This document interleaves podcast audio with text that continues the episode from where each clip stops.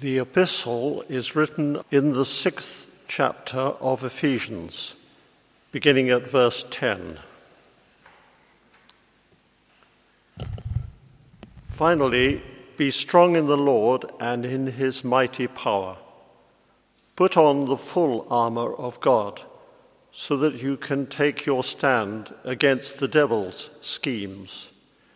For our struggle is not against flesh and blood, but against the rulers, against the authorities, against the powers of this dark world, and against the spiritual forces of evil in the heavenly realms. Therefore, put on the full armor of God, so that when the day of evil comes, you may be able to stand your ground. And after, you, uh, after you have done everything to stand, stand firm then with the belt of truth buckled around your waist, with the breastplate of righteousness in place, and with your feet fitted with the readiness that comes from the gospel of peace. In addition to all this, take up the shield of faith, with which you can extinguish all the flaming arrows of the evil one. Take the helmet of salvation and the sword of the Spirit, which is the Word of God. And pray in the Spirit on all occasions with all kinds of prayers and requests. With this in mind, be alert and always keep on praying for all the saints. Pray also for me that whenever I open my mouth, words may be given me so that I will fearlessly make known the mystery of the gospel, for which I am an ambassador in chains. Pray that I may declare it fearlessly as I should. Here ends the epistle. Uh, the Holy Gospel is written in the sixth chapter of the Gospel according to St. John, beginning at verse 56. Glory be, O Lord. Whoever eats my flesh and drinks my blood remains in me, and I in him. Just as the living Father sent me, and I live because of the Father, so the one who feeds on me will live because of me. This is the bread that came down from heaven. Your forefathers ate manna and died, but he who feeds on this bread will live forever. He said this while teaching in the synagogue in Capernaum. On hearing it, many of his disciples said, this is a hard teaching. Who can accept it? Aware that his disciples were grumbling about this, Jesus said to them, Does this offend you? What if you see the Son of Man ascend to where he was before? The Spirit gives life, the flesh counts for nothing. The words I have spoken to you are spirit, and they are life. Yet there are some of you who do not believe. For Jesus had known from the beginning which of them did not believe and who would betray him. He went on, eh, he went on to say, This is why I told you that no one can come to me unless the Father has enabled me, eh, enabled him. From this time, many of his disciples turned back and no longer followed him. You don't want to leave me too, do you? Jesus asked the twelve. Simon Peter answered him, Lord, to whom shall we go? You have the words of eternal life. We believe and know that you are the Holy One of God. This is the gospel of the Lord. Praise, Praise be to you.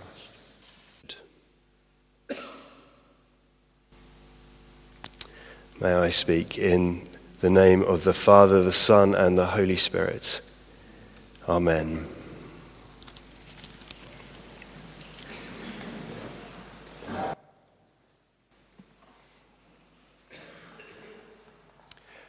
Well, if you've been here for the last few weeks, you will know that we have heard again and again this wonderful story of the feeding of the 5,000 and then this long discourse between Jesus and the crowd and his friends about what on earth this all means. And we're now in week four of looking at this saying which comes up again and again I am the bread of life. I am the bread of life. And today, this passage in John's Gospel poses a number of questions. And we're going to look at three of them. Who can accept this teaching? You don't want to leave too, do you? Lord, to whom shall we go? To whom shall we go? Three questions. Let's look at them in turn. First of all, verse 60 This is a hard teaching. Who can accept it? Whoever eats my flesh and drinks my blood remains in me, and I in him. Jesus uses the same phrase here as he does in John 15 when he says, I am the vine, you are the branches. If a man remains in me and I in him, he will bear much fruit. Apart from me, you can do nothing. Do you see, if you eat the flesh and drink his blood, you remain in him and he in us. And if a man remains in me and I in him, he will bear much fruit. It's funny, but I've been asked to speak many more times on Jesus as the vine and us as the branches, and that he calls on us to remain in him and he in us, to use that agricultural context than I have in this very visceral context of John 6. Whoever eats my flesh and drinks my blood remains in me and I in him. Why is that? Because I think Jesus is trying to say the same thing. Two different pictures of the need for us to remain in Him and He in us.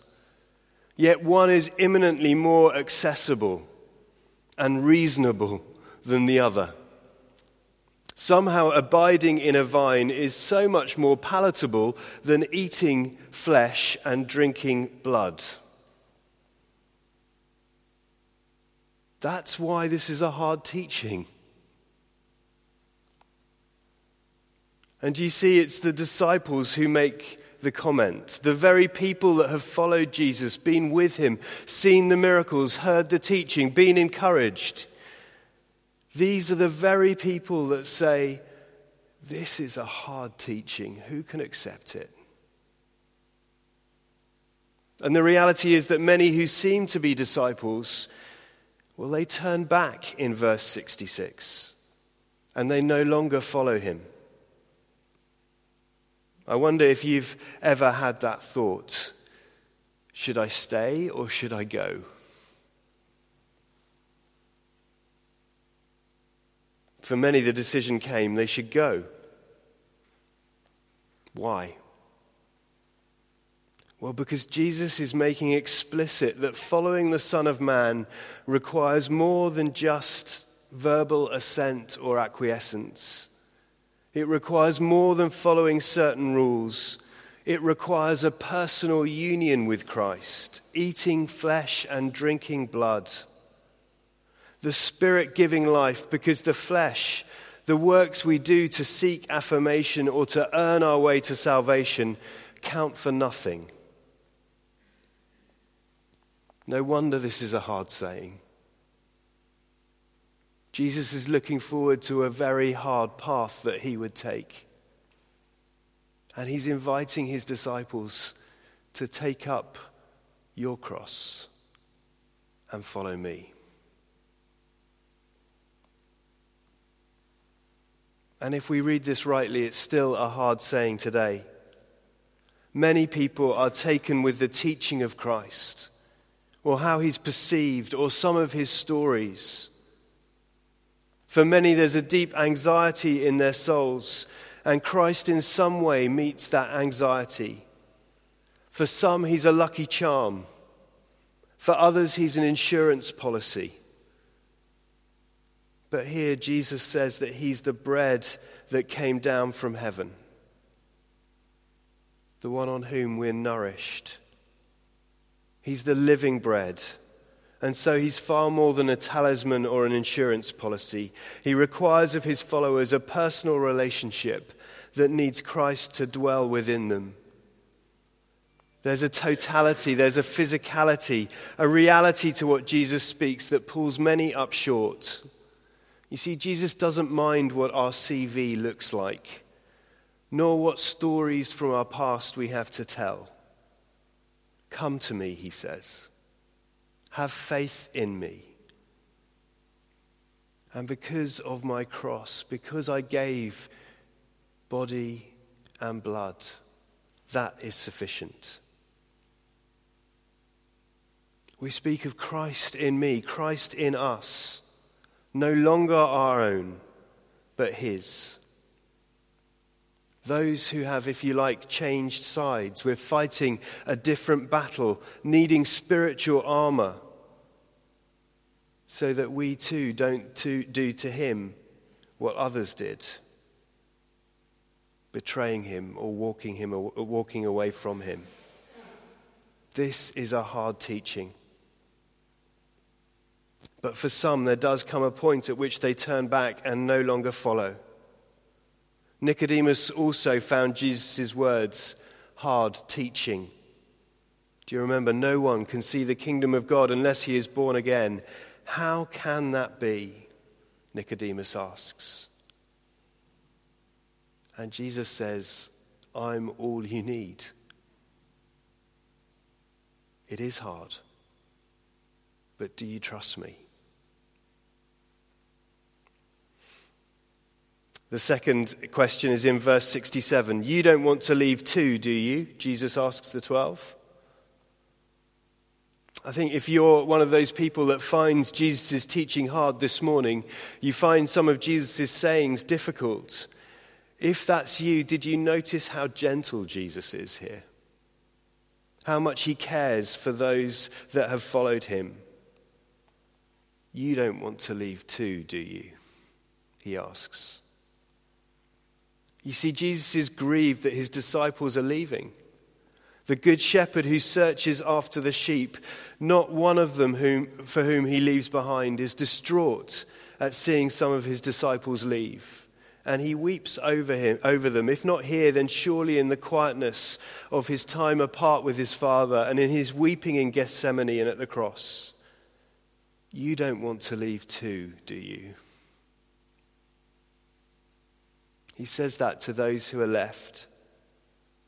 He says it to you and I. Now, if I'm honest, that's not how I would have done it.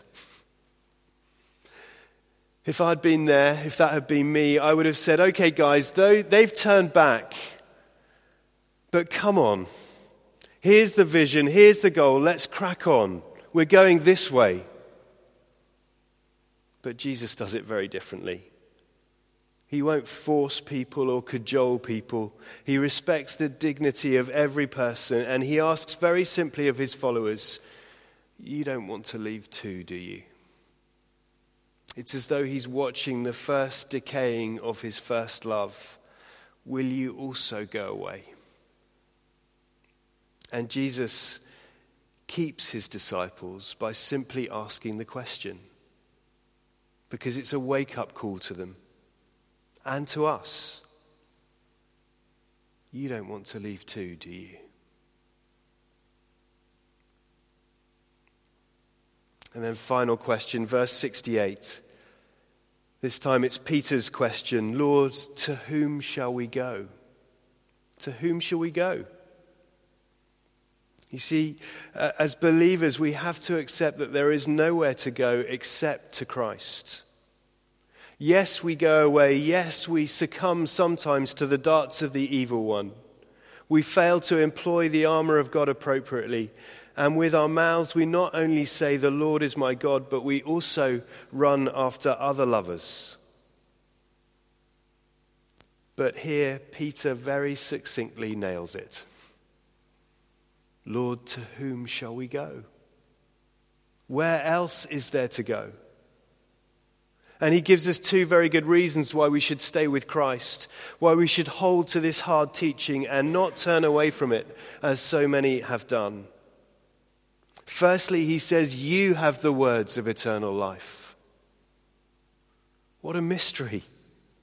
The very words that have driven away so many from Christ, the very words that are such hard teaching, are also the words which draw others nearer to Him. You have the words of eternal life.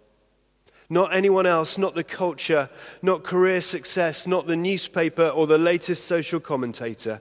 You, Jesus, you have the words of eternal life.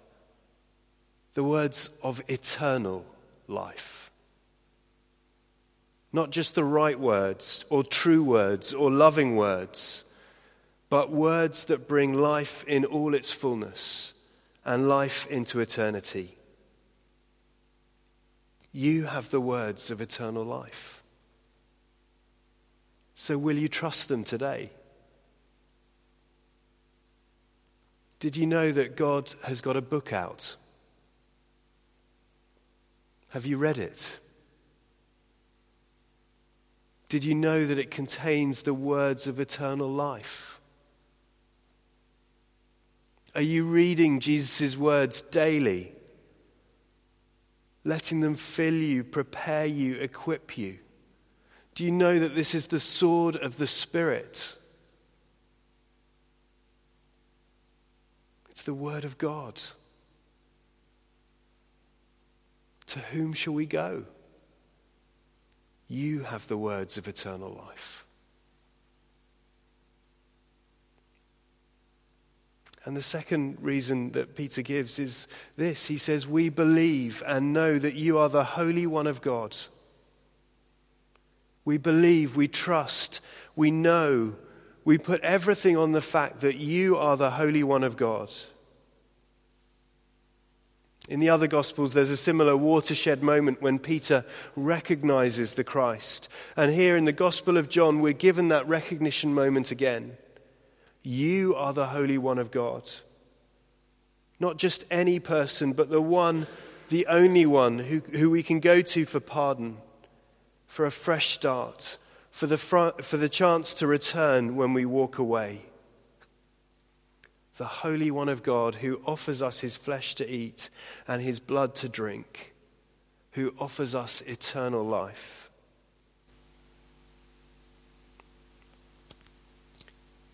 Will you stay or will you go? Can you accept this teaching? You don't want to leave too, do you?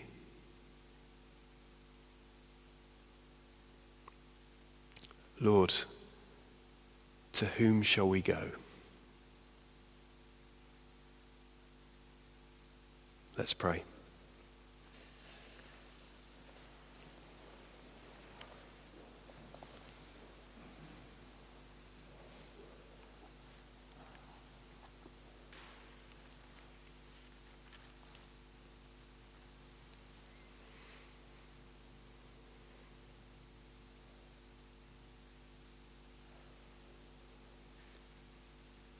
Loving Father, we, we hear these words and these questions and we're challenged to the core because this is a hard teaching.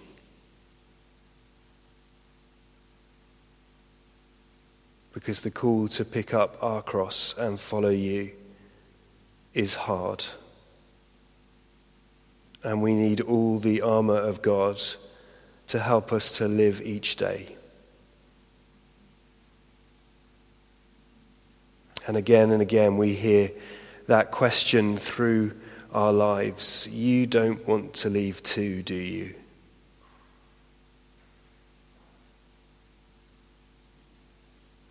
And so this day, because of your cross and resurrection, because you have the words of eternal life, because we believe and know that you are the Holy One of God, may we too turn to you and say, Lord, to whom shall we go? May your words of eternal life bubble up inside of us. That we too would believe and know that you are the Holy One of God.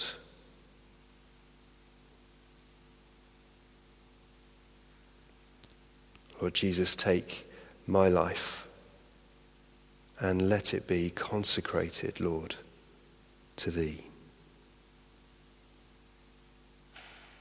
Amen.